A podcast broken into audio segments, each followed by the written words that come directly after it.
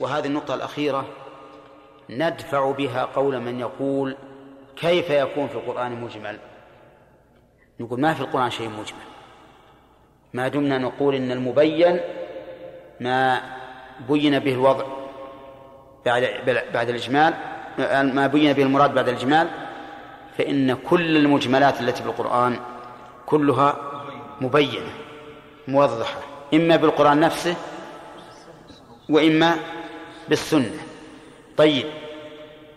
وما أدراك ما يوم الدين ثم ما أدراك ما يوم الدين. وش هذا؟ ها؟ يوم لا تملك نفس. يقول يوم يكون الناس كالفرش المبثوث. انفروا ثبات أو انفروا جميعا. ثبات يعني أفرادا أو فرادا لقوله أو انفروا جميعا. المهم الحمد لله أنه ليس في القرآن شيء لم يبين. كل ما في القرآن مبين واضح. إلا شيئا واحدا عند أهل التعطيل. ها؟ صحيح. الصفات. ما في القرآن من صفات الله كله غير مبين. مع العلم بأن بأنه لا تخلو آية من كتاب الله من صفة من صفات الله. يقول هذا غير مبين. ويدعي بعضهم أن هذا هو مذهب أهل السنة والجماعة. يقول مذهب أهل السنة والجماعة هو التفويض. أنهم تقولوا وش معنى استواء الله؟ وش معنى استواء الله على العرش؟ يقول الله أعلم. ما أقول شيء. وش معنى بل يداه مبسطتان؟ قال والله ما أدري. هذا هو الدين عندهم. الدين اللي عليه الرسول صلى الله عليه وسلم. حتى الرسول يتكلم بالكلام ينزل ربنا إلى السماء الدنيا. وش معنى ينزل يا رسول الله؟ قال والله ما أدري. ما أعرف. هذا العجيب أن هذا مذهب السنة أهل السنة والجماعة عند بعضهم وهذا مذهب السلف. وبناء على هذا الفهم الخاطئ لمذهب السلف قال بعضهم طريقة السلف أسلم وطريقة الخلف أعلم وأحكم. صحيح. أن أن طريقة الخلف إذا كان طريقة السلف التفويض أعلم وأحكم. وليست طريقة طريقة السلف أسلم إذا كانت هي التفويض. لأن الذي لا يعرف معنى القرآن ما سلم. ما سلم. وأين السلامة من شخص يقرأ القرآن وهو أمي؟ لأن اللي ما يفهم معنى القرآن سماه الله أميا. ومنهم أميون لا يعلمون الكتاب إلا أماني. على هذا القول كل الصحابة والتابعين إلى يومنا هذا كلهم بالنسبة لآيات الصفات وأحاديثها أميون لا يعلمونها إلا أماني. ولهذا رحمه, رحمة الله على الشيخ الإسلام ابن تيمية يقول إن قول أهل التفويض من شر أقوال أهل البدع والإلحاد. شوف من شر أقوالهم أهل البدع ما هو أهل السنة. أهل البدع والإلحاد. لأنهم لو قالوا ما نعرف قال لهم الفلاسفة والمناطق والمتكلمون أنتم دجاج. ما تعرفون؟ حنا اللي نعرف. ومن لم ومن قال بعلم وإن كان جاهلا في الواقع خير ممن لم يقل شيئا. هم يقولون عندنا العلم. الفلاسفة وش قالوا؟ فيما يتعلق بالله وأسمائه وصفاته واليوم الآخر قالوا هذا تخييل. كل هذا لا أصل له. ما له حقيقة. ما في رب. ولا أسماء رب ولا صفات رب ولا يوم آخر ولا شيء. أبدا. ما في من هذا شيء. لكن هذه تخيلات وأمور فرضية قالها هؤلاء العباقرة من بني آدم وجاءوا بها من أجل أن يسير الناس على منهاجهم. لأن البشر لو جاء لمهم وقال يا ناس اعبدوا وافعلوا واتركوا ما يطيعون حتى يقول ترى فيه رب يعاقبكم وفيه جنة وفيه نار وهو غير صادق. شو بالله. رموا الأنبياء بالكذب والخيانة. وبعضهم قال لا الرسول ما ما يدري الرسول. ما يدري. هذا العقل الفياض مدري إيش أفاض, أفاض عليه من هذه الكلمات النورانية. وصار يتكلم بما لا يدري. المهم إنهم يجعلون لها معنى. وجاء المت... الآخرون من المعتزلة وغيرهم قالوا حنا لندري. لما خلقت بيدي أي بقوتي. أما أنت نسألك وش معنى بيدي؟ تقول والله ما أدري. اذا أنت مع الكتاب الصغار اللي يقرون من ألف باء ثلاثة إلى آخره. حنا العلماء. ولهذا فتح أهل التفويض على على المسلمين شرا عظيما. لا يمكن تداركه. أنا نبهت على هذا وإن كان ما أن يعني الدرس مو درس توحيد لكن لأن لأني رأيت من بعض الكتاب المعاصرين. من ادعى أن مذهب السلف هو التفويض التفويض. وهذا كذب على السلف. كذب. كذب إن نقله عن أحد منهم فهو كاذب. وإن ادعى أنه مذهبهم فهو خاطئ. ما يعرف مذهب السلف. لا نعم السلف يفوضون شيئا واحدا وهو الكيفية. والحقيقة هذه يقولون ما نعلمها لكن إذا علمنا المعنى كفانا أن إيمانا. إي نعم والله أعلم. سلم عليك. محمد وعلى آله وصحبه أجمعين. قال المؤلف رحمه الله تعالى العمل بالمجمل. يجب على المكلف عقد العزم عن العمل بالمجمل متى حصل بيانه. والنبي صلى الله عليه وسلم قد بين لأمته جميع شريعته أصولها وفروعها حتى ترك الأمة حتى ترك الأمة على شريعة بيضاء.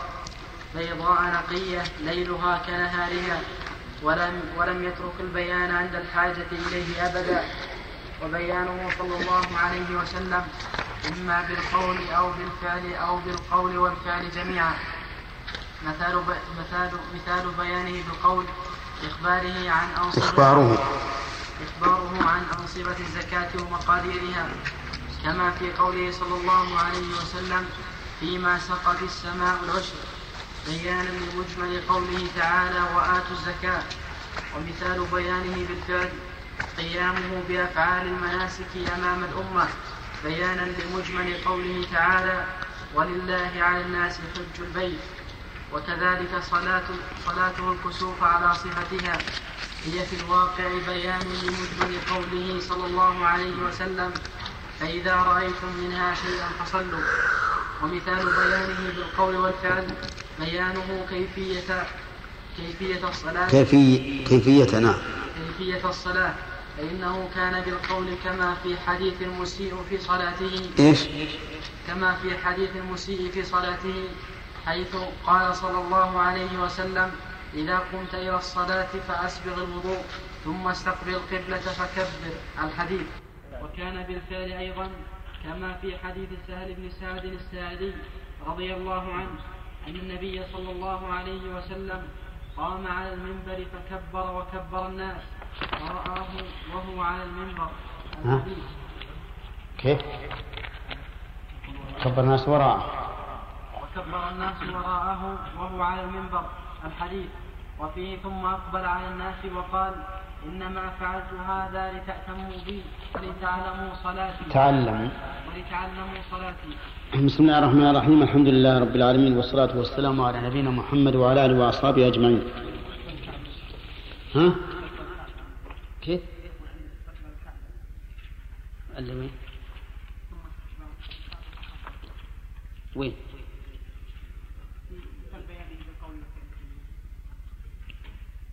بيان كيف الصلاة خلي الناس خلي الناس طيب المبين لغة يا شاكر ما معنى المبين لغة؟ قال يجب على المكلف عقد العزم على العمل بالمجمل متى حصل بيانه. نعم هذا واجب. يجب على الإنسان أن يعقد العزم على أنه سيعمل بهذا المجمل. لما قال الله عز وجل آتوا الزكاة قبل أن نبين الأموال الزكوية والأنصباء وإلى من تصرف كان واجبا علينا أن نقول سمعنا وأطعنا وأن نعقد العزم على أن نفعل. نعم فإذا جاء التبيين وإذا كنا قد عزمنا فننفذ. هذا واجب. وهنا يقول المؤلف يجب على المكلف عقد العزم ولم يقل الفعل. لماذا؟ لأن الفعل غير ممكن. تؤمر بمجمل وتفعل وش, تفعل؟ لا بد أن نبين لكن وظيفتك أمام هذا المجمل أن تعقد العزم على أنك ستعمل به متى حصل بيانه. طيب. والنبي صلى الله عليه وسلم قد بين لأمته جميع شريعته أصولها وفروعها. نعم.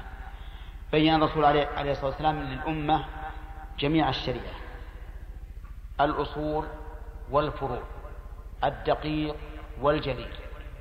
حتى أن إنك لتجد في القرآن الكريم آداب المجالس وآداب الاستئذان وما يتعلق بالأشياء الدقيقة جدا بالنسبة للأمور الشرعية. إذا قيل لكم تفسحوا في المجالس فافسحوا. كلمة أو عمل بسيط جدا بالنسبة لمهمات الدين. ومع ذلك فالقرآن الكريم جاء به. في السنة جاءت أيضا بآداب الأكل والشرب. وكذلك القرآن كلوا واشربوا ولا تسرفوا لكن جاءت تأكل باليمين وتسمي الله وتأكل مما يليك وتحمد إذا فرغت ولا تكثر الطعام تجعله أثلاثا. بل جاءت بآداب اللبس والخلع. تبدأ باليمين لبسا وباليسار خلعا. وجاءت كذلك بآداب قضاء الحاجة.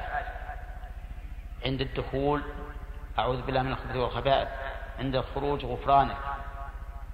واضح؟ كل ما يحتاجه الناس جاءت به الشريعة. حتى قال رجل من المشركين لسلمان الفارسي علمك علمكم نبيكم حتى القراءة؟ قال أجل. نعم أجل. ثم ذكر أنه نهى أن نستجن باليمين وأن نستقبل القبلة بغاية أو بول وأن نستنجي بأقل من ثلاثة أحجار وأن نستنجي برجيع أو عظم فذكر هذه هذه الأمور كلها تتعلق بآداب قضاء الحاجة. الرسول صلى الله عليه وسلم ما ترك شيئا لم يبينه. وبيان تارة بالقول وتارة بالفعل وتارة بهما جميعا. بل وتارة بالترك. لكن الترك ربما نسميه فعلا لأنه كف النفس. فيكون البيان بالقول وبالفعل وبهما جميعا وبالترك. ترك بيان. أمر بالقيام إذا مرت الجنازة ثم مرت ولم يقم.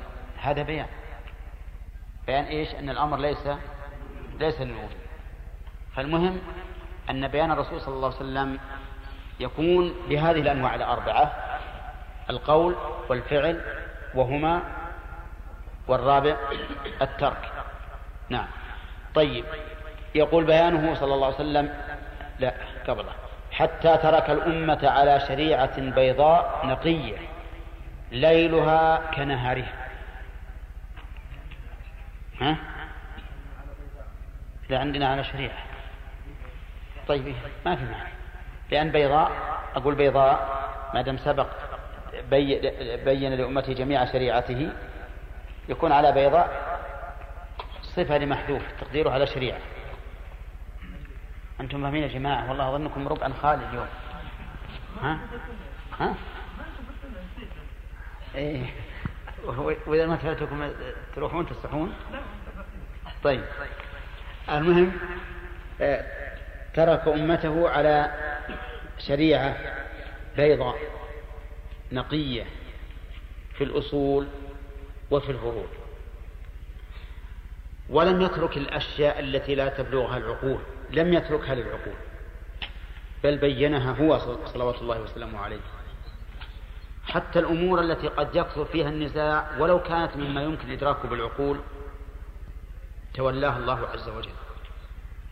فمثل في الفرائض قسم مال الميت. مبين في الكتاب والسنة غاية البيان. ولهذا تجد العلماء يقل اختلافهم في الفرائض.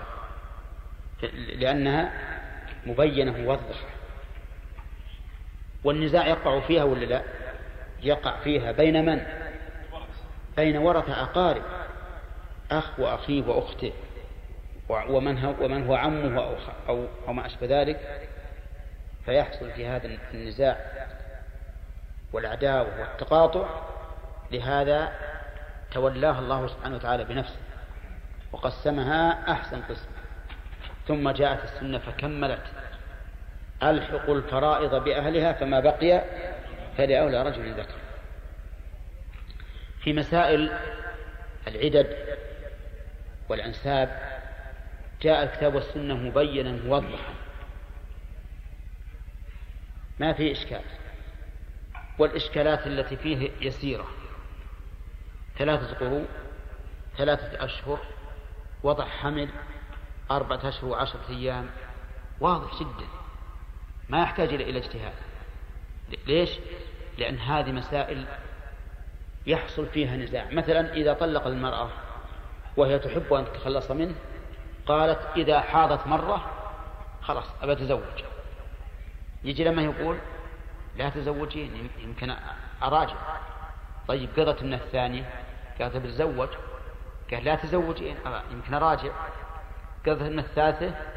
قالت بتزوج قال لا تزوجين يمكن أراجع. قضت إذا لم يبين في الشرع أن الآن بنفرض المسألة ما بينت في الشرع. حاضت الرابعة. قالت بتزوج قال لا تزوجين يمكن أراجع. الخامسة. نعم. فيحصل النزاع فوضى. فوضى. إذا الشارع حدده. كم؟ ثلاث حيل. في الطلاق كانوا في الجاهلية إذا طلق الإنسان زوجته ثم شارفت على انقضاء العدة قال راجعت. ثم إذا راجع قال طلقت. استنفت العدة. عندما يقرب انتهاؤها يقول راجعت. أعادها للنكاح. طلقه. استأنفت العدة. في الجاهلية استأنفت العدة عندما تقارب الانتهاء يراجع ثم يطلق فتستأنف العدة إلى متى؟ يخليها معلقة بين السماء والأرض فحدد الله الطلاق بكم؟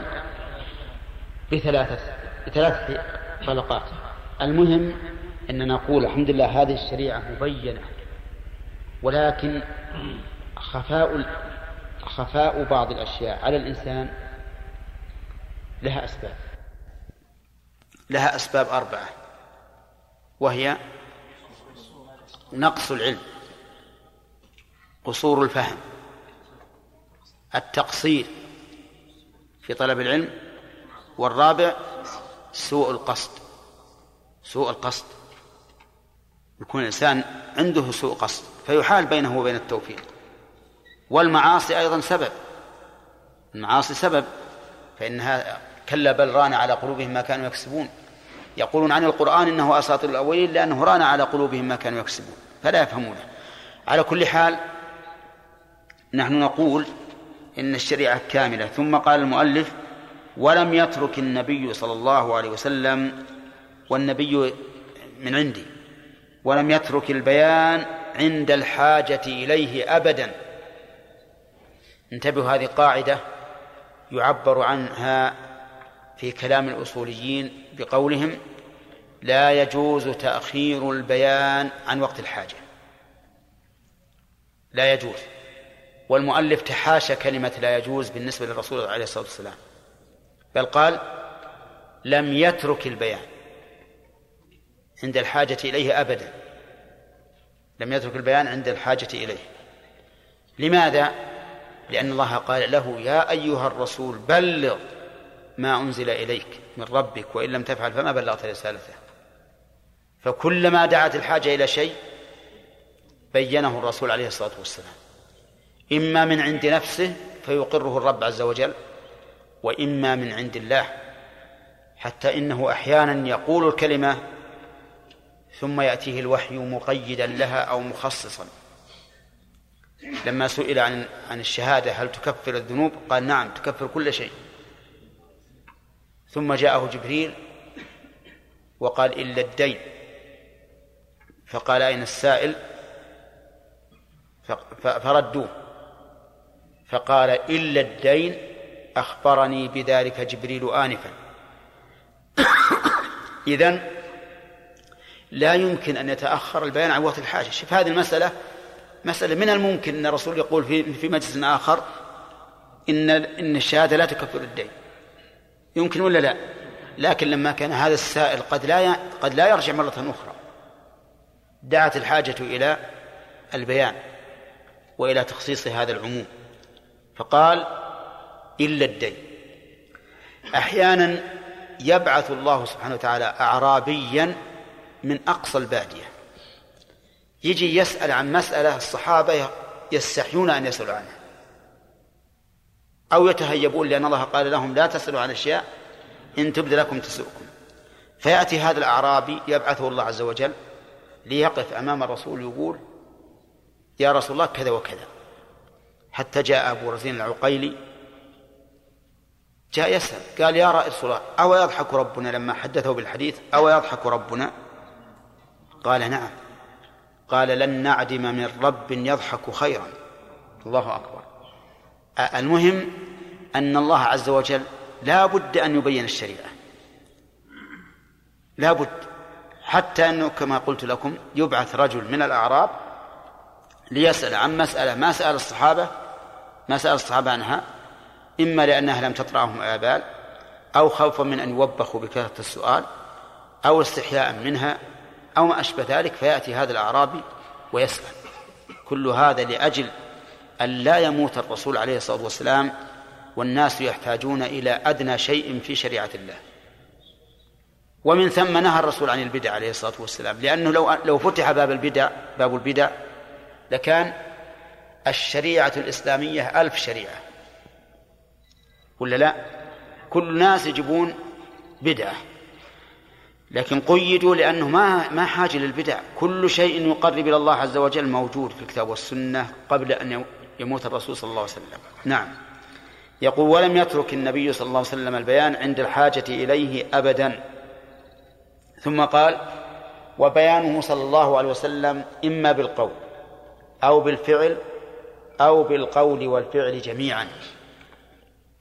مثال بيانه بالقول إخباره عن أنصبة الزكاة ومقاديرها كما في قوله صلى الله عليه وسلم فيما سقت السماء العشر. هذا بيان لإيش؟ للنصاب ولا للمقدار؟ للمقدار. وقال ليس فيما دون خمس أواق صدقة. هذا النصاب. طيب. ها؟ لا. ليس فيما دون خمس أواق صدقة للنصاب فقط. طيب. وقال في في الرقة في كل مئتي درهم ربع العشر. لهما جميعا. للنصاب والمقدار. طيب. إذن الرسول صلى الله عليه وسلم بين. أهل الزكاة الذين يؤتونها مبينة في القرآن. إنما الصدقات للفقراء إلى آخره وفي آخر الآية قال فريضة من الله والله عليم حكيم. ففي قوله فريضة إلزام لنا بأن لا نتجاوزها. وفي قوله والله عليم حكيم قطع قطع للاجتهاد في من نصرفه في من نصرف الزكاة إليه سوى هذه الأصناف الثمانية. يعني لو جاء واحد بيجتهد يقول نبي نصرفها بغير هذا. نبي نصرفها في إصلاح الطرق. نعم. نبي نصلحها في بناية الربط للعباد. يقولوا لا. ما يمكن. لأن الله يقول فريضة من الله والله عليم حكيم. فلو قال لنا الله يقول في سبيل الله وهذه في سبيل الله إصلاح الطرق. قلنا لو كان المراد بقوله في سبيل الله كل خير ما بقي للتخصيص فائدة. ما يبقى للتخصيص فائدة. لصار كل طريق خير ها يصرف في في سبيل يصرف فيه في سبيل من سبيل الله وينتهي كل شيء. فلما قال إنما المفيدة للحصر في أول الآية ثم قال والله عليم حكيم علم أن الأمر محصور في هذه الأصناف وأن قوله في سبيل الله محمول على الجهاد في سبيل الله. ولكن هل يشمل الجهاد العلمي هذا محل نزاع بين العلماء؟ فمن أهل العلم من يقول إنه يصرف لطلبة العلم المتفرغين للعلم وإن كانوا قادرين على أن يأخذوا الكسب من جهة أخرى. فإذا تفرغوا لطلب العلم ولو كانوا قادرين على أن يأخذوا الكسب من جهة أخرى فإنهم يعطون من الزكاة حلالا لهم. حلالا لهم. طيب ولو كانوا أغنياء؟ ولو كانوا أغنياء. نعم. ولو كانوا أغنياء لأن هذا كما يعطى المجاهدون ولو كانوا أغنياء. هذا هذا رأي بعض أهل العلم. لأنه يقال يقول إن الجهاد في سبيل الله يكون بالعلم ويكون بالسلاح. فيعطى. كذلك على هذا الرأي يجوز أن تشترى الكتب الشرعية من الزكاة كما يجوز أن يشترى السلاح للمجاهدين من الزكاة. طيب وهل يجوز أن تبنى المدارس والمكاتب لدراسة الشرعية؟ نعم على هذا الرأي يجوز. على هذا الرأي يجوز الذي يلحق الجهاد العلم جهاد العلم بجهاد السلاح؟ يقول يجوز. مثل ما مثل مثل ما نضع ثكنات للجيش نضع مكاتب للطلبة ومدارس. لكن مع هذا هذا القول أهون من أن نقول نصرفها في إصلاح الطرق وبناء الربط للعباد وما أشبه ذلك. إي نعم. طيب. والله أنا عندي هذا القول راجح يعني جيد وقوي لكنني لا أفتي به لأني أخشى أن ينصب الناس إلى هذا ويتركون الفقراء اللي تكسروا وغرموا وصاروا غرما في ناس الآن تكسروا يعني فلسوا وصاروا بعد أن كانوا أغنياء صاروا فقراء ومدينين أخشى إذا قلنا أطبع الكتب. ابن المكاتب. نعم. يقول إذن خلاص. هذا أسهل. تعالي المطبع. كم تطبعين هذا الكتاب؟ قال أطبع بعشرة آلاف. قال لا نعطي عشرين ألف. نعم. علشان يخلص من الزكاة. فأنا أتوقع أن يفتى فيها خوفا من هذا المحظور لله رب العالمين والصلاة والسلام على نبينا محمد وعلى آله وأصحابه أجمعين قال المؤلف رحمه الله تعالى وبيانه صلى الله عليه وسلم إما بالقول أو بالفعل أو بالقول والفعل جميعا.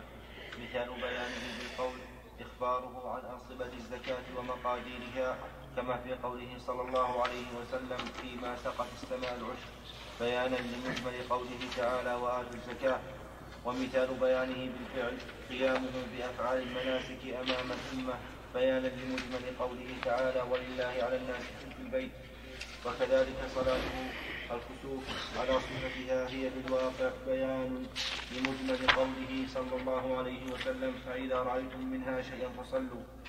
ومثال بيانه بالقول والفعل بيانه كيفية كيفية الصلاة فإنه كان بالقول كما في حديث المسيء في صلاته حيث قال صلى الله عليه وسلم إذا قمت إلى الصلاة فأسبغ الوضوء.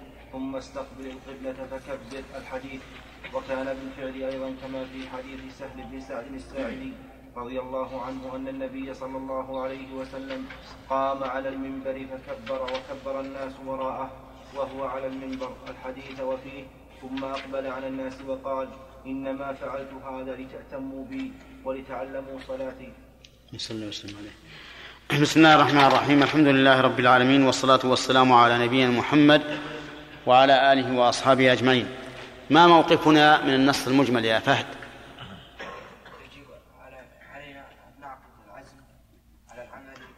إذا متى حصل البيان؟ ولا يجب علينا أن نعمل به؟ إذا أي نعم. ها؟ أحسنت. إذن الواجب هو العزم. عقد العزم على أن نعمل به متى حصل بيانه. طيب. آه، الرسول صلى الله عليه وسلم هل بين لأمته جميع الشرائع لو سمحت اللي وراء. أين الدليل. أي نعم.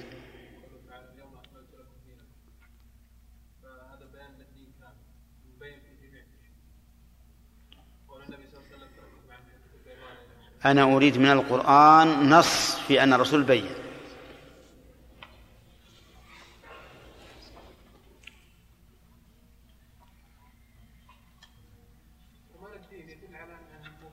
ما ما يكفي الدين كامل لك ما هو بين ما ندري متى. طيب أعطنا نص في البيان.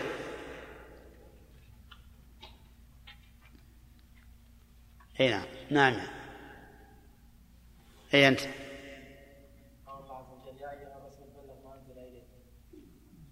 طيب.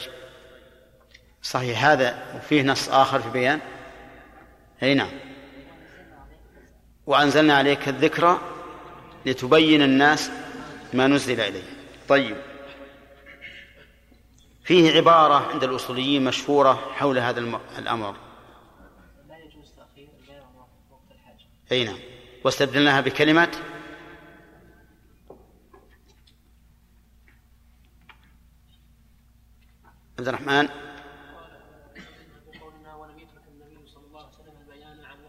نعم. أنه لا يترك البيان. أي نعم. عند الحاجة إليه صحيح. بيان الرسول صلى الله عليه وسلم أقسام. حسين. ما هي؟ أحسنت. بهما جميعا. نعم. يلا عبد الوهاب. بيانه بالقول. مثاله؟ نعم.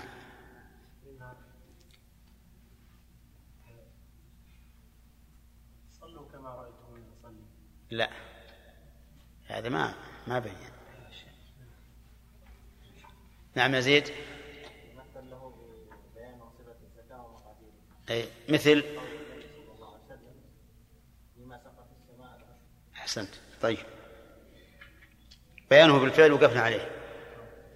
مثال بيانه بالفعل.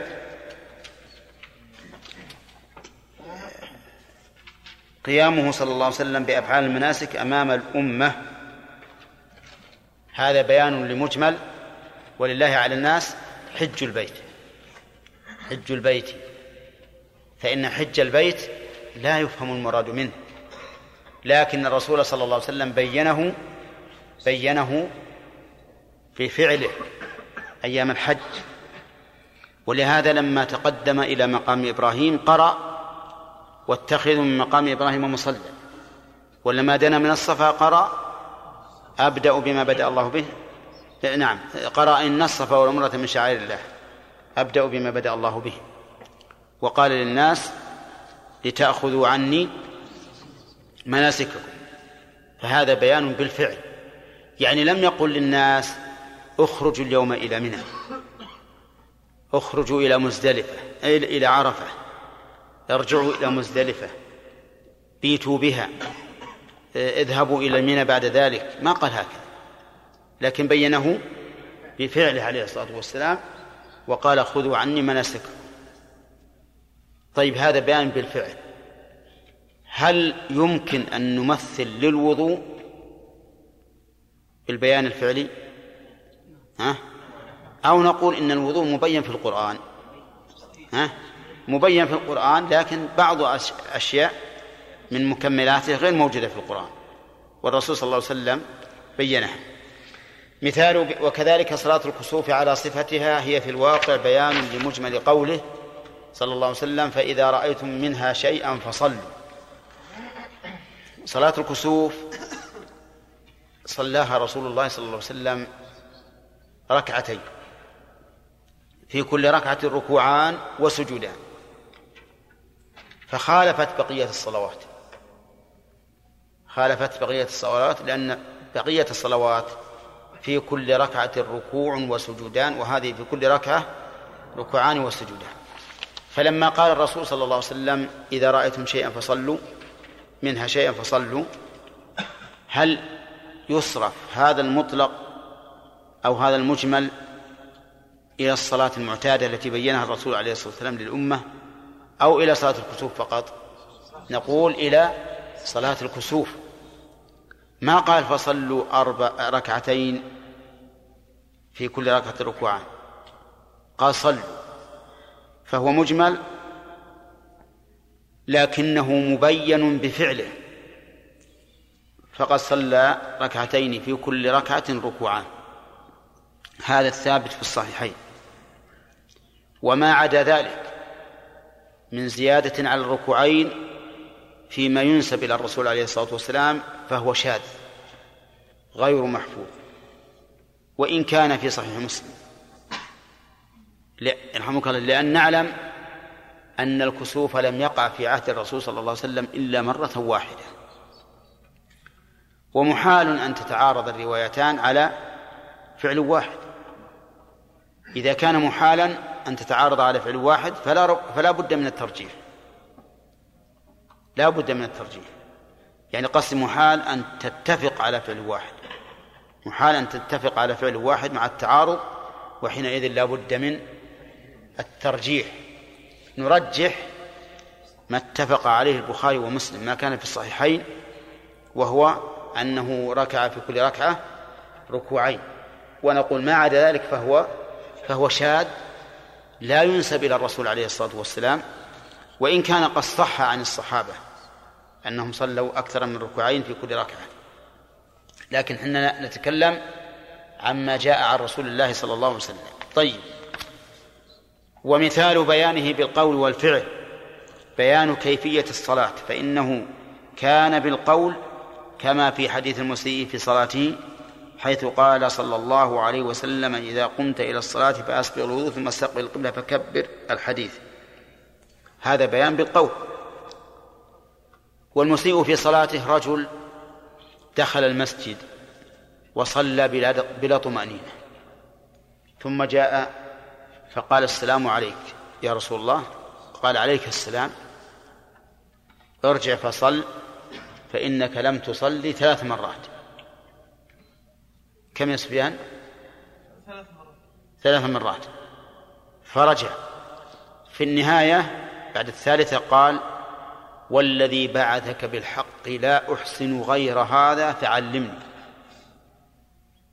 شوف حكمة التعليم لم لم يعلمه في أول مرة من أجل أن يذهب ويصلي ويصلي ويصلي حتى يكون أشد ما يكون حاجة إلى التعلم وشفقة ويعرف مقدار العلم وأن الإنسان في حاجة ماسة إليه علمه الرسول عليه الصلاة والسلام قال إذا قمت إلى الصلاة فأسبغ الوضوء ثم استقبل القبلة فكبر ثم اقرأ ما تيسر معك من القرآن إلى آخر الحديث هذا تعليم بماذا؟ ها؟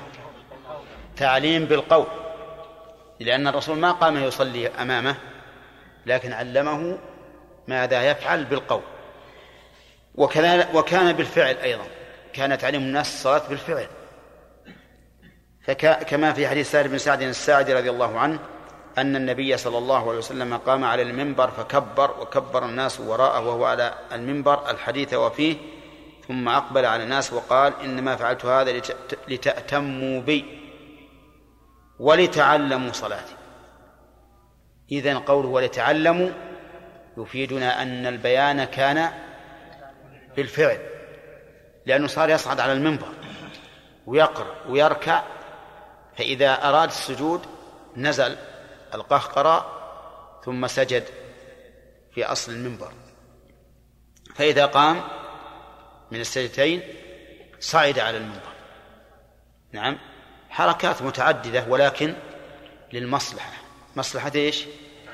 مصلحة التعليم. مصلحة التعليم. إذا هذا بيان بماذا؟ بيان بالفعل. بيان بالفعل. طيب. وبين بالفعل لعمار بن ياسر في التيمم. قال إنما كان يكفيك أن تقول بيديك هكذا ثم ضرب بيديه الأرض ومسح وجهه ثم كفيه.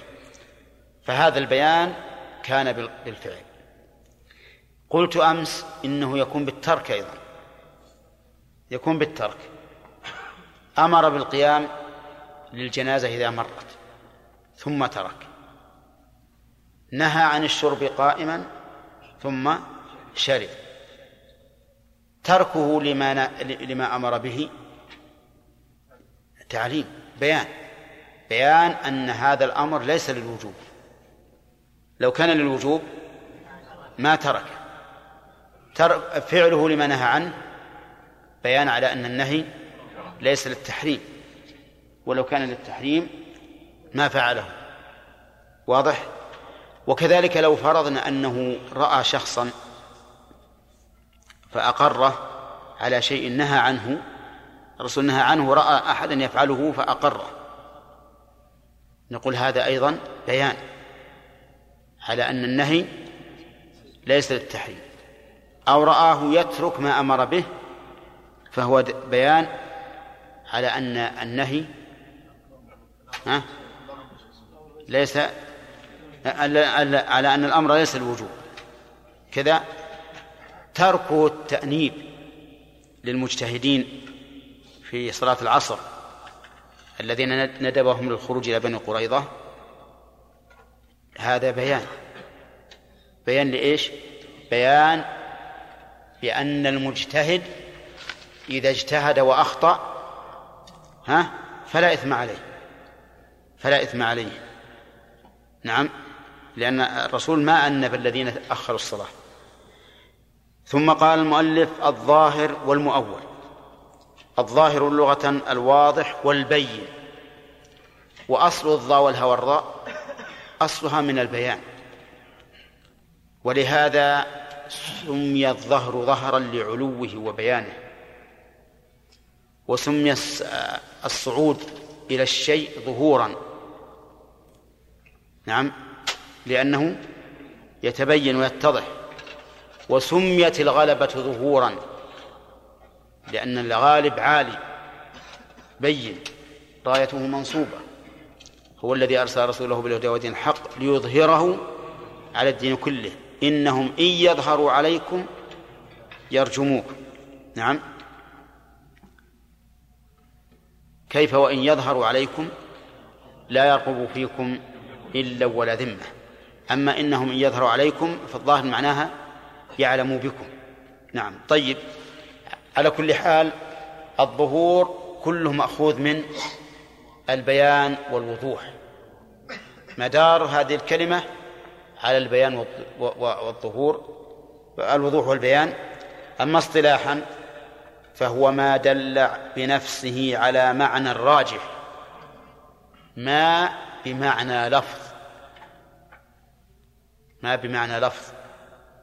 لفظ دل بنفسه على معنى راجح مع احتمال غيره. هذا هذا في الاصطلاح.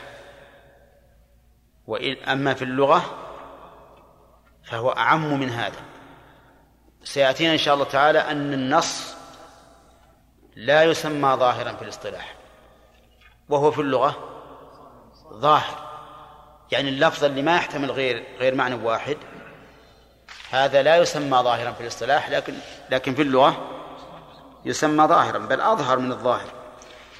يشف ما دل بنفسه على معنى راجح مع احتمال غيره. إذا لدينا في هذا اللفظ معنيان. أحدهما راجح والثاني مرجوح. نسمي الراجح ظاهر ظاهرا. فإن قلت ما علامة الرجحان؟ فالجواب علامة الرجحان أن يكون هو المتبادر أن يكون هو المتبادر. فإذا كان هو المتبادر فهذا هو ظاهر اللفظ هذا هو ظاهر اللفظ. ومن هذه النقطة قال شيخ الإسلام ابن تيمية رحمه الله إنه لا مجاز في اللغة. المجاز ما يترجح خلافه. فيقول مثلا اسأل القرية وش الظاهر؟ ها؟ سؤال أهل القرية. ما هي القرية نفسها؟ إذن ما نحتاج نقول مجاز؟ لأن المجاز مستعمل في غير المعنى الراجح. فإذا كان الرجحان هنا ثابتا بمقتضى السياق أو بمقتضى القرينة العقلية فإنه يكون حقيقة في معناه.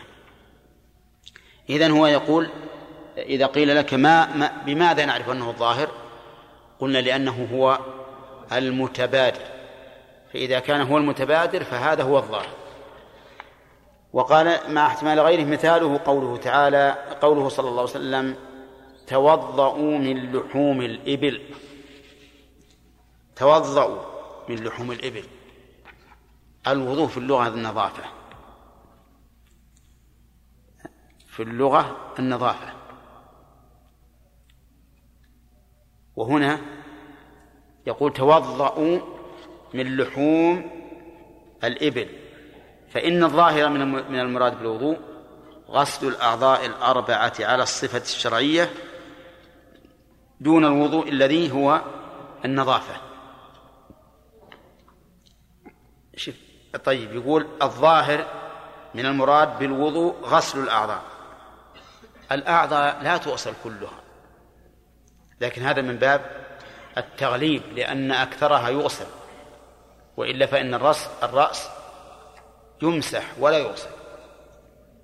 طيب على الصفة الشرعية لماذا قلنا هذا هو الظاهر دون النظافة؟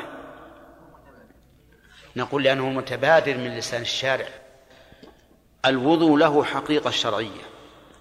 فإذا تكلم به الشارع ها حمل عليها الحقيقة الشرعية فهذا هو المتبادر. فإذا قال توضأوا يقول الرسول صلى الله عليه وسلم عرفنا أنه يريد الوضوء الشرعي.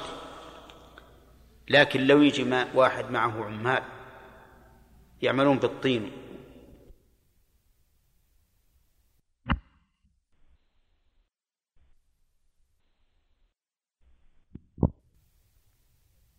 شوف طيب يقول الظاهر من المراد بالوضوء غسل الأعضاء.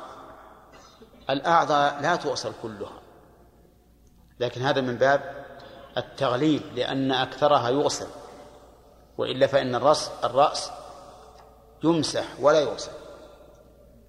طيب على الصفة الشرعية لماذا قلنا هذا هو الظاهر دون النظافة؟ نقول لأنه متبادر من لسان الشارع. الوضوء له حقيقة شرعية. فإذا تكلم به الشارع ها حمل عليها. الحقيقة الشرعية فهذا هو المتبادر فإذا قال توضأوا يقول الرسول صلى الله عليه وسلم عرفنا أنه يريد الوضوء الشرعي. لكن لو يجي واحد معه عمال يعملون بالطين قال الله يا جماعة توضأوا قبل الغداء وش نحمله عليه؟ ها؟ وش؟ على غسل اليدين. على غسل اليدين. نقول هنا الظاهر من قول التوضأ إيش؟ الوضوء الشرعي. توضأوا يعني الوضوء الشرعي.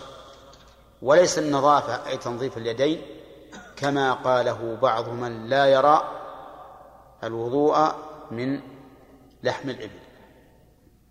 من جملة ما قالوا إن المراد بالوضوء يعني ها غسل اليدين. وهذا بعيد جدا. أولا لأنه خلاف لسان الشارع. والشيء الثاني أن النظافة أن تنظيف اليدين مطلوب في لحم الإبل وغير لحم الإبل. لا فرق.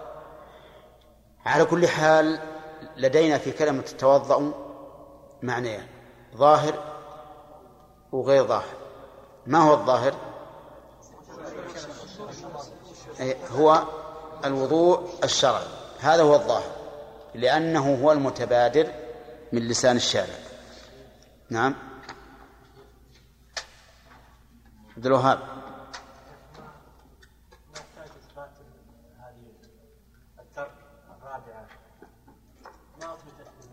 إي ما ذكرت في المثل. هذه ذكرنا أمس أنه ربما تحمل على تدخل في الفعل. نعم. بسم الله الرحمن الرحيم. قال المؤلف رحمه الله تعالى العمل بالظاهر. العمل بالظاهر واجب إلا بدليل يصرفه عن ظاهره لأن هذه لأن هذه طريقة السلف ولأنه أحوط وأبرأ للذمة. وأقوى في وأقوى في التعبد والانقياد. تعريف المؤول المؤول لغة من الأول. من الأول. من الأول وهو الرجوع. واصطلاحا ما ما حمل لفظه على المعنى المرجوح. فخرج بقولنا على المعنى المرجوح النص والظاهر. أما النص فلأنه لا يحتمل لا يحتمل إلا معنى واحدا. وأما الظاهر فلأنه محمول على المعنى الراجح. والتأويل قسمان صحيح مقبول وفاسد مردود. رحمك الله. فالصحيح ما دل عليه دليل صحيح كتأويل كتأويل قوله تعالى واسأل القرية إلى معنى واسأل أهل, واسأل أهل القرية لأن القرية نفسها لا يمكن توجيه السؤال إليها. والفاسد ما ليس عليه دليل صحيح كتأويل المعطلة قوله تعالى الرحمن على العرش استوى إلى معنى استولى والصواب أن معناه العلو والاستقرار من غير تكييف ولا تمثيل حسن بسم الله الرحمن الرحيم. الحمد لله رب العالمين والصلاة والسلام على نبينا محمد وعلى آله وأصحابه أجمعين. ما تعريف الظاهر اصطلاحا؟ شاكر. اصطلاحا. نعم على معنى في نفسه مع احتمال مرجوح ما دل بنفسه. ما دل بنفسه على معنى راجح مع احتمال غيره. طيب أحسن. قولنا ما دل على معنى بنفسه راجح خرج به.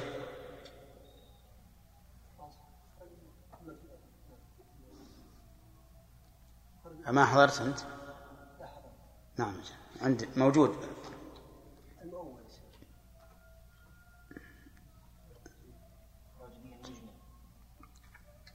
خرج بقوله ما دل على معنى المجمل. راجح وغيره. راجح المؤول ما احتمال غيره؟ النص. إذا خرج المجمل. والمؤول والنص. طيب. مثاله ظاهر نعم هذا ظاهر الحديث هذا من الاعضاء الاربعه المعروفه نعم الشرعيه نعم. ويحتمل المراد النظافة يعني اغسلوا أيديكم منها. طيب على أيها يحمل محمد الشميمي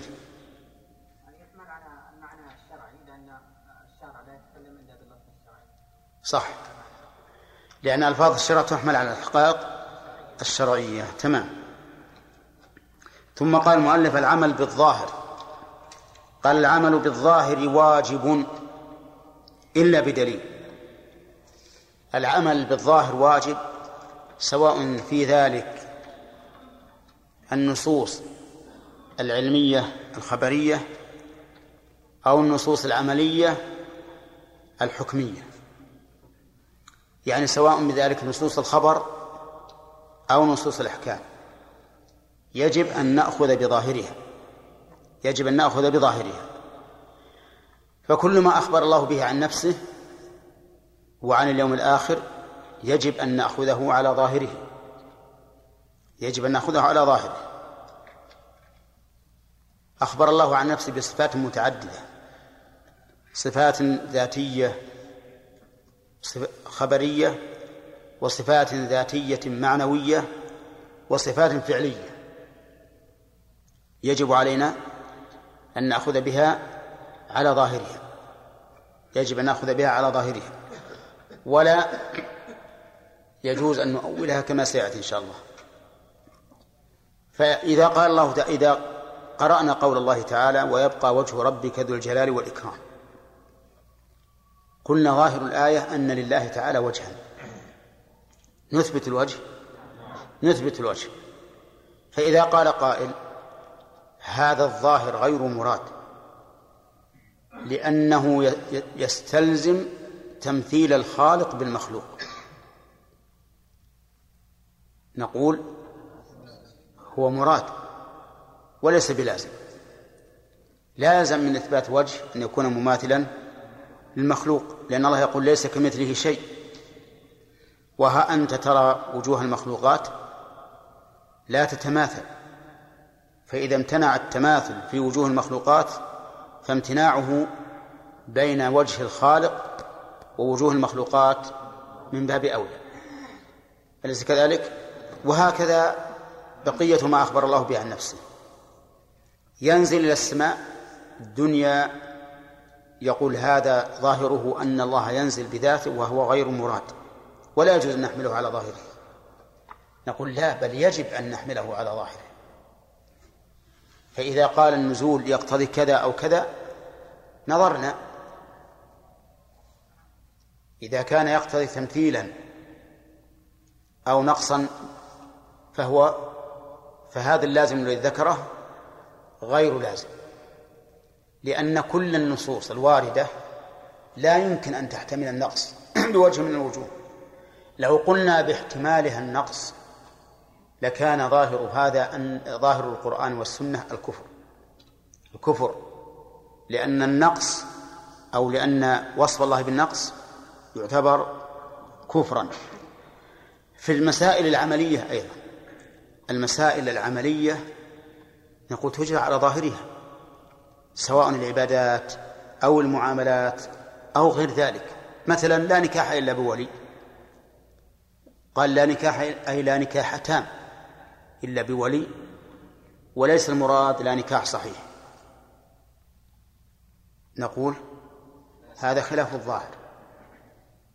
ظاهر الحديث لا نكاح صحيح لأن المنفي شرعا ينصب على نفي الوجود أولا فإن لم يصح حمل على نفي الصحة. ونفي الصحة نفي للوجود الشرعي. انتبهوا لهذا. نفي الصحة نفي للوجود الشرعي لأن الشيء إذا صح وجد شرعا. إذا لم يصح لم يوجد شرعا. أما نفي الكمال ما, ما, ما يمكن أن نقول به أو أن نذهب إليه حتى يتعذر الحمل على نفي الوجود أو نفي الصحة. كذا؟ طيب. إذا قال في قوله صلى الله عليه وسلم أو في الحديث الصحيح أن امرأة مخزومية كانت تستعير المتاع فتجحده فأمر النبي صلى الله عليه وسلم بقطع يدها. قال الرسول عليه الصلاة والسلام أمر بقطع يدها لأنها كانت تسرق وأما قولك كانت تستعير المتاع فتجحده فهذا تعريف لا بيان للسبب.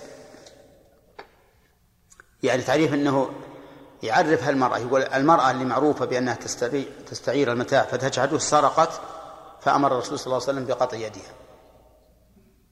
وش نقول؟ نقول هذا خلاف الظاهر. ظاهر الحديث أن الرسول صلى الله عليه وسلم أمر بقطع يدها لأنها كانت تجحد المتاع الذي تستعيره. واضح؟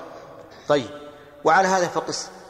فالواجب أن نعمل بالظاهر سواء كانت النصوص من النصوص من النصوص التي تتضمن المسائل العلمية الخبرية أو المسائل العملية الحكمية. الواجب إجراؤها على ظاهرها. كذا يا ياسر؟ طيب. لماذا؟ قال لأن هذه طريقة السلف. طريقة السلف أن يجروا النصوص على ظاهرها ولهذا تجدهم يستدلون بالكتاب والسنة على ظاهره ما يؤولون أبدا. وليس لنا بد من اتباع طريقتهم. ثانيا ولأنه أحوط لأن كل إنسان يخرج النص عن ظاهره فقد عرض نفسه للخطر.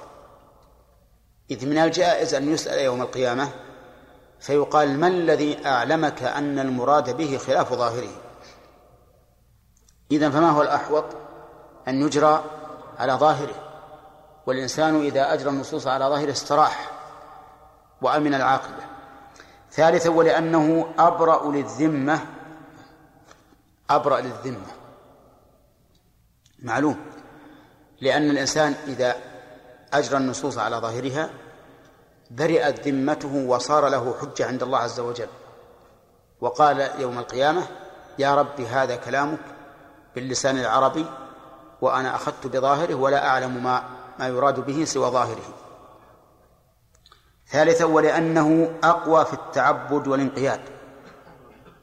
ها؟ رابعا لأنه أقوى في التعبد والانقياد. لأن أولئك المؤولة. عندهم ضعف في التعبد. لأن كمال التعبد أن تذل للمعبود عز وجل وتخضع لكلامه ولا تحاول أن تصرفه يمينا أو شمالا.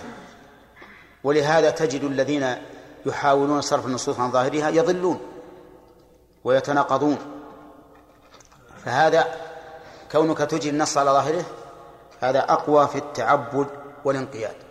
فهذه أربعة وجوه كلها تدل على أن الواجب إجراء الكلام على ظاهره. أما المؤول فهو لغة من الأول وهو الرجوع. يقال آل الأمر إليه أي رجع إليه. إذن فالتأويل معناه الترجيع. يعني إرجاع الكلام إلى المعنى المراد به. يعني فهنا ارتباط بين المعنى اللغوي والمعنى الاصطلاحي. اصطلاحا ما حمل لفظه على المعنى المرجوح. هذا المؤول. ما حمل لفظه على المعنى المرجوح نقول مؤول. أفادنا المؤلف بقول ما حمل لفظه على المعنى المرجوح؟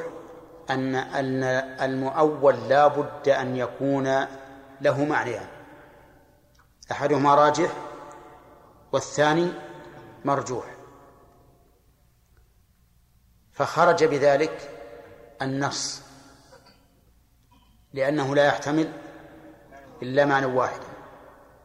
وخرج المجمل لأنه لا يدل على معنى أو يدل على معنيين لا يترجح أحدهما الآخر. وخرج الظاهر لأنه يدل على المعنى الراجح. وبهذا الفصل خرجت هذه المحترزات. وقول ما حمل اللفظ على المعنى المرجوح هذا في اصطلاح المتأخرين. لا في لا في مدلول التأويل في الكتاب والسنة. لأن مدلول التأويل في الكتاب والسنة غير مدلول التأويل عند المتأخرين. التأويل في الكتاب والسنة لا يعدو معنيين. المعنى الأول التفسير. والمعنى الثاني مآل الشيء. مآل الشيء. فإن كان خبرا فمآله الوقوع. وإن كان طلبا فمآله الامتثال. مآله الامتثال. فعلا للمأمور وتركا للمحظور. كذا؟ طيب. إذن التأويل في الشرع في لغة الكتاب والسنة له معنيان. المعنى الأول التفسير والمعنى الثاني مآل الشيء. ثم إن كان خبرا فمآله الوقوع وإن كان طلبا فمآله الامتثال فعلا للمأمور وتركا للمحظور. وهنا نقف آه، لنوضح هذا هذا الكلام المجمل. التأويل بمعنى التفسير ومن قول النبي عليه الصلاة والسلام في ابن عباس اللهم فقهه في الدين وعلمه التأويل أي التفسير. نعم. ومنه أيضا نبئنا بتأويله إنا نراك من المحسنين. يعني بتفسيره لأنهم رأوا رؤيا وأرادوا من من يوسف أن يعبرها لهم. ويبينها لهم يفسرها. طيب ومنه قول كثير من المفسرين تأويل قوله تعالى الرحمن على العرش استوى ثم يذكر المعنى. وهذا يوجد كثيرا في تفسير ابن جرير رحمه الله إمام المفسرين. يقول القول في تأويل قوله تعالى ثم يذكر المعنى للآية. فهنا التأويل بمعنى التفسير. ولاحظ أنه قد يكون التفسير موافقا للظاهر وقد يكون على خلاف الظاهر لأن لأن تفسير الكلام قد يكون موافقا لظاهره وقد يكون مخالفا لظاهره لكن بدليل لكن بدليل. فمثلا اسأل القرية إذا فسرناها بمعنى واسأل أهل القرية فسرناها بخلاف الظاهر لكن عليه دليل. إذا قرأت القرآن فاستعذ بالله أي إذا أردت القرآن أن تقرأ فسرناه بخلاف الظاهر لكن عليه دليل. فإذا جعلنا التأويل بمعنى التفسير فهو بمعناه سواء وافق الظاهر أم لم يوافقه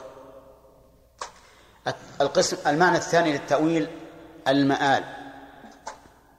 وقلنا المآل إن كان خبرا ها فتأويله وقوعه. وإن كان طلبا فتأويله امتثاله. مثال الأول قوله تعالى هل ينظرون إلا تأويله؟ يوم يأتي تأويله يقول الذين نسوه من قبل قد جاءت رسل ربنا بالحق. يعني هل ينظرون أي ما ينتظر هؤلاء المكذبون؟ إلا وقوع ما أخبروا به. يوم يأتي تأويله أي وقوعه يقول الذين نسوه أي تركوه من قبل قد جاءت رسلنا رسل, رسل ربنا بالحق. التأويل هو بمعنى إيش؟ الوقوع. تأويل هنا بمعنى الوقوع. وقوع ما أخبروا به. إذا كان التأويل في الطلب فهو الامتثال. أقيموا الصلاة قام رجل وجعل يصلي. صلاة حيث حسب ما أمر به. نقول هذا المصلي يتأول قول الله تعالى أقيموا الصلاة. يتأول أقيموا الصلاة. ومنه قول عائشة رضي الله عنها ما صلى النبي صلى الله عليه وسلم صلاة بعد إذ أنزلت عليه قوله تعالى إذا جاء نصر الله والفتح ورأيت الناس يدخلون في دين الله أفواجا فسبح بحمد ربك واستغفره إلا كان توابا إنه كان توابا. إلا قال سبحانك اللهم ربنا وبحمدك اللهم اغفر لي. يتأول القرآن. يتأوله يعني يمتثله. يمتثله. رجل هم بسرقة فعلم أو فتذكر تحريم السرقة فتركها. نقول هذا يتأول ولا لا؟ يتأول بالترك. فتأويل الطلب إن كان أمرا فبفعله إن كان نهيا فبتركه. هذا هو التأويل في الكتاب والسنة. أما التأويل الذي ذكره هنا المؤلف وذكره أهل الأصول أصول الفقه فهو معنى حادث كما قال شيخ الإسلام ابن تيمية. لا يعرف في الكتاب ولا في السنة لكن أحدثه المتأخرون. أحدثه المتأخرون. وحصل لهذا الإحداث من الشر والتحريف ما الله به عليم. سطوا على آيات الصفات وأحاديثها وعلى بعض الأخبار في الجزاء سطوا عليها بهذا المعول وهو التأويل. أي صرف اللفظ عن ظاهره إلى معنى يخالف الظاهر. ولهذا خطر هذا هذا المعنى خطره عظيم. خطره عظيم. ويكثر فيه الخطأ. يكثر فيه الخطأ. مثلا روي عن عائشة رضي الله عنها أنها كانت تتم في السفر. تتم في السفر. وهي التي روت أن أول ما فرضت الصلاة ركعتين فلما هاجر النبي صلى الله عليه وسلم زيد في صلاة الحضر وأقرت صلاة السفر. فأجاب العلماء عنها عن فعلها قالوا تأولت كما تأول عثمان. عثمان حينما أتم في منى. شوف كيف التأول؟ لو أبقوا السنة على ظاهرها لو أبقى عثمان رضي الله عنه السنة على ظاهرها. لا لكان يفعل. ها؟ لكان يقصر لكنه تأول وهو على كل حال مجتهد. فإن أصاب فإن كان أصاب فله أجران وإن كان أخطأ فله أجر واحد. لأننا نشهد الله أن أمير المؤمنين عثمان لن يدع السنة وهو يعلم أنه مخالف لها أبدا وإنما يفعل ذلك اجتهادا من رضي الله عنه ولكنه يخطئ ويصيب. المهم أن هذا المعنى الثالث من التأويل كم حصل فيه من بلايا ورزايا وتعب شديد. ولهذا نقول لو جاءت نصوص مؤولة عن ظاهرها بدليل من كتاب الله وسنة رسوله لسمينا هذا التأويل تفسيرا. سميناه تفسيرا لأن التفسير هو رد الكلام إلى ما يريده به المتكلم. هذا هذا التفسير. رده إلى ما يريده به المتكلم سواء وافق الظاهر أم أم خالف الظاهر. إذا إذا علمنا أن هذا أن هذا مراد المتكلم فتأويل مثلا قال الله عز وجل عبدي مرضت فلم تعودني مرضت فلم تعودني الله أكبر الله منزه عن النقص. كيف مرضت؟ يجب أن نؤوله. نقول نعم. يجب أن نؤول. فنقول مرض أي مرض عبد من من عباده وعباد الله عز وجل ينافع الله عنهم بمعنى أنه يدافع الله عنهم يدافع الله عنهم كما قال تعالى من عادى لي وليا ها فقد آذنته بالحرب. في الحديث نفسه قال أما علمت أن عبدي فلانا مرض فلم تعد. إذا نحن أولنا مرضت بدليل ولا بغير دليل؟ بدليل. أخرجناه عن ظاهره. لكن فسرناه بدليل. إذن فالتأويل الذي عليه دليل من كتاب الله وسنة رسوله نجعله من قسم التفسير من قسم التفسير ونلغي هذا هذا المعنى الثالث إطلاقا. نلغيه. ما لنا منه ما لنا منه حاجة. لأنه إن دل عليه دليل فهو تفسير وإن لم يدل عليه دليل فهو تحريف. فهو تحريف. فلماذا نأتي بهذا المعنى الثالث؟ الحادث الذي هدمنا به كثيرا من نصوص الكتاب والسنة في أسماء الله وصفاته. أعرفت؟ ولكن يجب يا إخواني أن نعلم أنه إذا خاض الناس في أمر فلا بد أن ندخل فيه. إذا خاض الناس في أمر لا بد أن ندخل فيه لنبين الحق. حتى لا ندع الميدان للباطل. ولهذا بعض الإخوة سألني عن الخوض في الجسم والعرض والحركة وما أشبه ذلك بالنسبة لله عز وجل. وقال ما دام السلف ما تكلموا بهذا ليش نتكلم به الحقيقة أن هذا كلام سرني سرني كثيرا. وأود من طلبة العلم أن يحترسوا فيما يتعلق بالباري عز وجل من مثل هذه الفرضيات والتقديرات لأن ذلك أسلم لعقيدتهم وأريح لقلوبهم. والسلف ما تكلموا بمثل هذه الأمور ولكن إذا ابتلينا بقوم من المتكلمين والمتفلسفة إذا ابتلينا بقوم يتكلمون في هذا ويجعلون هذا معولا لهدم ما أثبته الله لنفسه. ماذا يلزمنا؟ نسكت؟ نقول يلا خوضوا كما تبون ما عندكم أحد؟ لا لازم ندخل في الميدان نعترك معهم حتى نحق الحق ونبطل الباطل.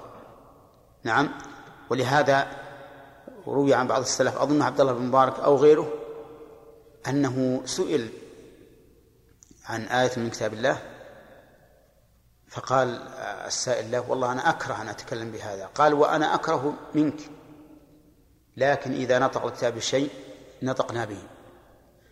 فنحن كذلك أيضا نحن نكره هذه الأمور والجسم والحركة وشلون وكيف. نعم لكن ماذا نعمل؟ إذا وقفنا ساكتين معناه أننا فتحنا الباب لغيرنا وتركنا الميدان.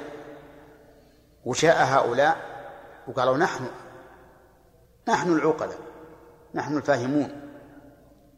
حتى أدى بهم الحال إلى أن قالوا طريقة السلف أسلم وطريقة الخلف أعلم وأحكم. نعم أعلم وأحكم. وكذبوا في ذلك وتناقضوا في ذلك.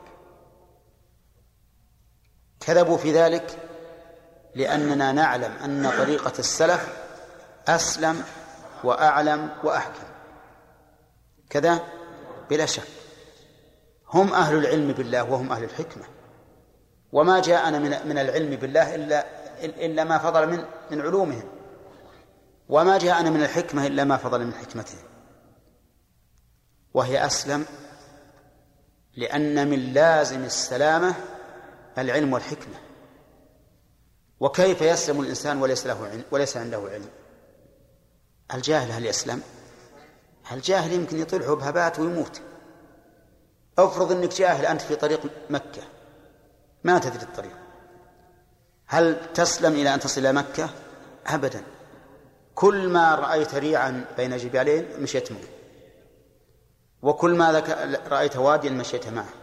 حتى تهلك. لا سلامة إلا بعلم. ثم لا سلامة إلا بحكمة بعد العلم. لأنها إذا علم الإنسان ولم يسلك الطريق اللي فيه نجاة فهل هو حكيم ولا غير حكيم؟ غير حكيم. إذا لا يمكن أن توجد سلامة بلا بلا علم ولا حكمة إطلاقا. هذا الرجل تناقض. ليش؟ قال طريقة السلف أسلم وطريقة الخالف أعلم وأحكم. ليش؟ كيف تقول أسلم وتقول أعلم وأحكم؟ متى أقررت بأن طريقة السلف أسلم؟ لزمك لزمك أن تكون هي أعلم وأحكم.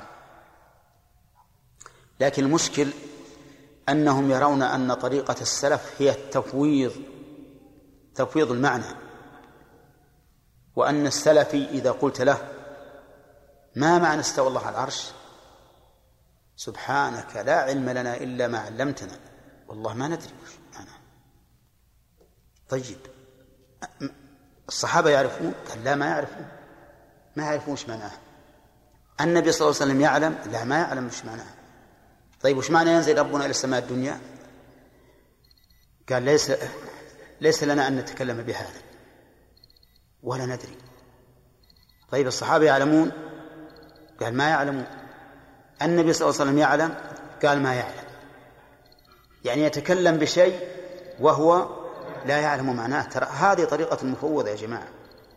هذه طريقة المفوضة. اللي يقولون إنهم هم أهل السنة أو هم السلف. وهذه الطريقة أظن تكلمنا عليها مرارا. وبينا أن الشيخ الإسلام ابن تيمية يقول هي من شر أقوال أهل البدع والإلحاد. وصدق. ينزل علينا كتاب ونجاهد عليه ونجاهد به نجاهد به ونجاهد عليه.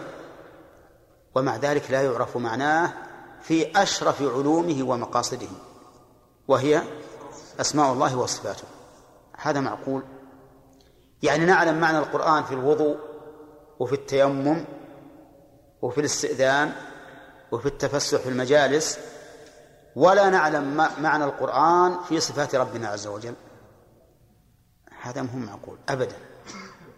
ليس بمعقول لكن كل هذا من باب من هذا الباب الذي أتوا به وهو التأويل.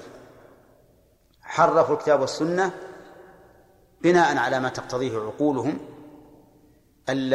من الحجج التي هي شبه ولجج. ما هي حجج؟ وصاروا يتخبطون خبط عشواء حتى إن الواحد منهم يؤلف. كتابا يقول يجب أن يوصف الله بكذا وكذا. ومن لم يصف الله بكذا وكذا فليس على شيء من دينه. وبعد مدة يكتب كتاب آخر يمتنع على الله كذا وكذا ومن وصف الله به فقد كفر. كان بالأول يجب هو يقر يجب أن يوصف الله به وفي الأخير يمتنع أن يوصف الله به. كأنما نزل عليه وحي نسخ الأول مع أن الأخبار حتى في أخبار الشارع ما تنسخ. ممتنع فيها النسخ. المهم أن كل إنسان لا يتبع ما جاء بالكتاب والسنة فسوف يكون متناقضا ولا بد. ولو كان من عند غير الله لوجدوا فيه اختلافا كثيرا.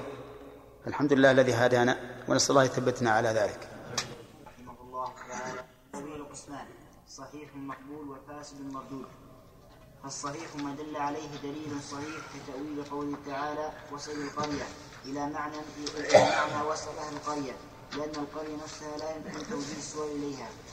الثاني الفاسد ما ليس عليه دليل صحيح كتأويل معطلة قوله تعالى الرحمن الرحمن على العرش استوى إيش؟ اقرا الآية نعم. الرحمن على العرش استوى إلى إلى معنى استولى. والصواب أن معناه العلو والاستقرار من غير تكليف ولا تمثيل النسخ تعريف بس. بسم الله الرحمن الرحيم. الحمد لله رب العالمين والصلاة والسلام على نبينا محمد وعلى آله وأصحابه أجمعين. كنا نتكلم على المؤول بل على العمل بالظاهر. حكم العمل بالظاهر بندر؟ واجب. تعليل نعم. نعم. نعم.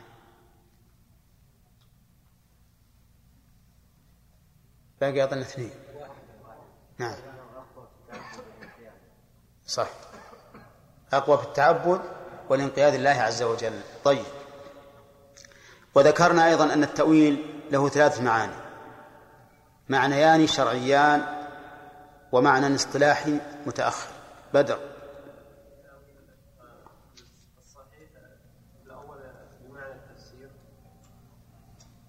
نعم. المآل. طيب. الاصطلاح المتأخر أنه إيه؟ صرف اللفظ عن عن ظاهره إلى ما يخالف الظاهر. بدليل أو بغير دليل. لأنه فيه أقسام. طيب. آه، مثل لنا تأويل بمعنى التفسير. قول إيش اسمه ابن ابن جرير يقول هذا قول هذا تأويل. القول في تأويل قوله تعالى كذا وكذا. طيب. إذا اصطلاح كثير من المفسرين وعلى رأسهم إمام المفسرين بالأثر ابن جرير. طيب. أما أما الدين كتاب الله سبحانه وتعالى هذا تأويل هذا تأويل الرؤيا. لا.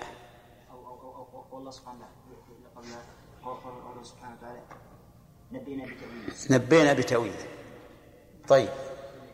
طيب من السنة النبي صلى الله عليه وسلم قال لابن عباس الله توفقه في الدين وعلمه طيب أحسنت. يلا عبد السليم التأويل الذي بمعنى المآل ذكرنا أنه إما أن يكون الكلام طلبا أو خبرا. فما تأويل الخبر؟ تأويل الخبر؟ لا. تأويل الخبر حدوث أي نعم. وقوع المخبر به. طيب مثال من القرآن؟ السلام قال يا أبت هذا تأويل رؤياي نعم. صح. طيب يا عيسى. إذا كان طلبا فما. فما فما المراد بالتأويل؟ العمل به. بفعله إن كان أمرا وتركه إن كان نهيا. ومنه يا عبد المنان؟ الله تعالى نبئنا بتأويله.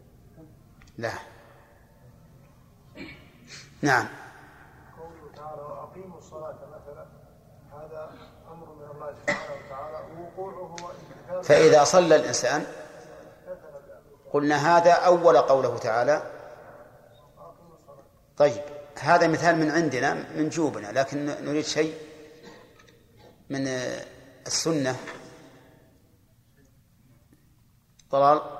عائشة رضي الله عنها أن النبي صلى الله عليه وسلم كان حينما بعد ما نزل قوله تعالى إذا جاء نصر الله آخر هذه يكثر أن يقول سبحانك اللهم ربنا.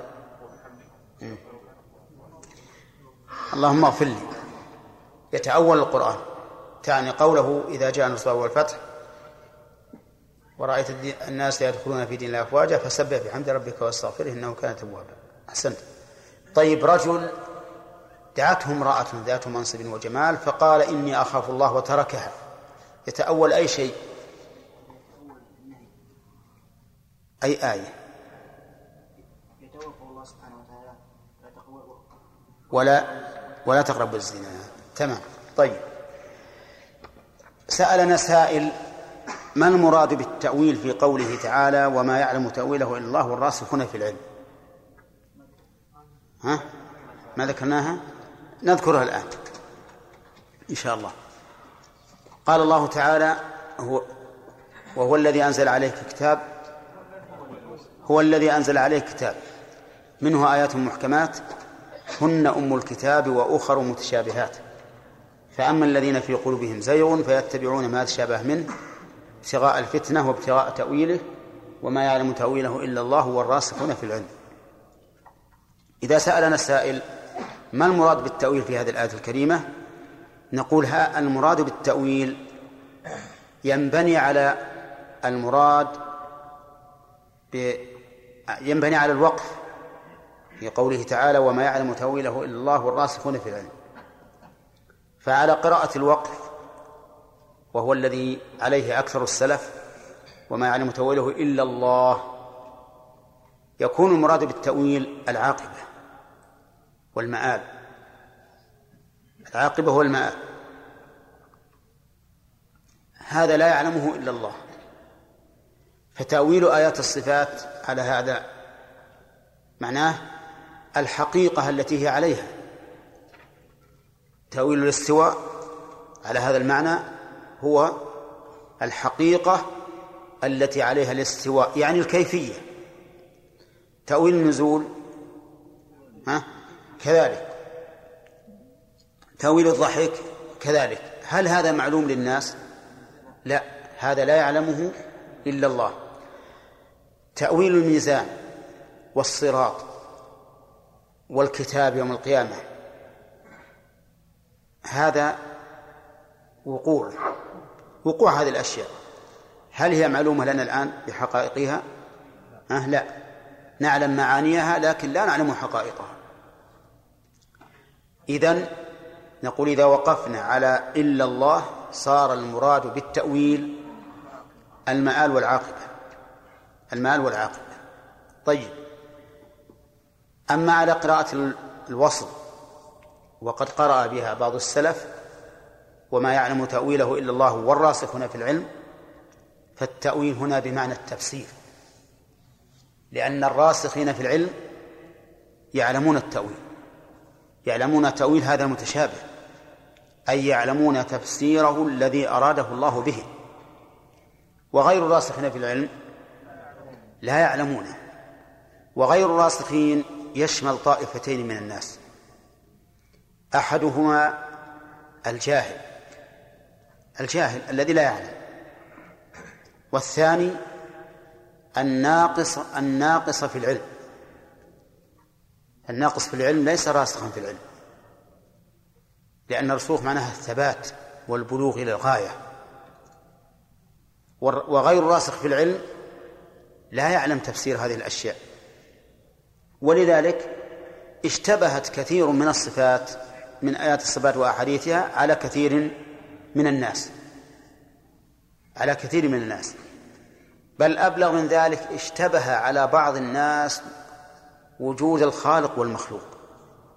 حتى ظن أن وجود المخلوق هو عين وجود الخالق. وزعم أن الشيء كله واحد. الخالق والمخلوق شيء واحد. هذا اشتباه من أعظم الاشتباهات بل هو أعظم الاشتباهات.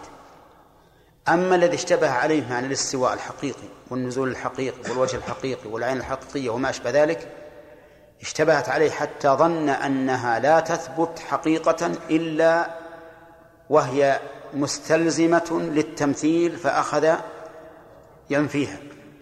هذا اشتباه. هل نقول هذا راسخ في العلم؟ لا. الراسخون في العلم يعلمون تأويل هذه المشتبهات التي تشتبه على بعض الناس وينزلونها على ما أراد الله عز وجل. وهذا بناء على أي قراءة؟ على قراءة الوصف. فصار التأويل المذكور في آية آل عمران ينبني الاختلاف في معناه على الوقف والقطع والوصل على الوقف والوصل. فعلى قراءة الوصل يكون المراد به التفسير ويكون من المتشابهات أشياء يعلمها الله ويعلمها الراسخون في العلم. كذا؟ طيب. على قراءة الوقف يكون المآل والعاقبة. هذا مشتبه ولا يعلمه إلا الله. لو سألنا سائل الآن هل تعرف كيف استوى العرش؟ أقول لا والله مشتبه عليه. ما أعرف. هذا لا يعلمه إلا الله. هل تعرف حقائق الرمان والنخل والعنب اللي في الجنة؟ ها؟ لا. لا أعرف هذا.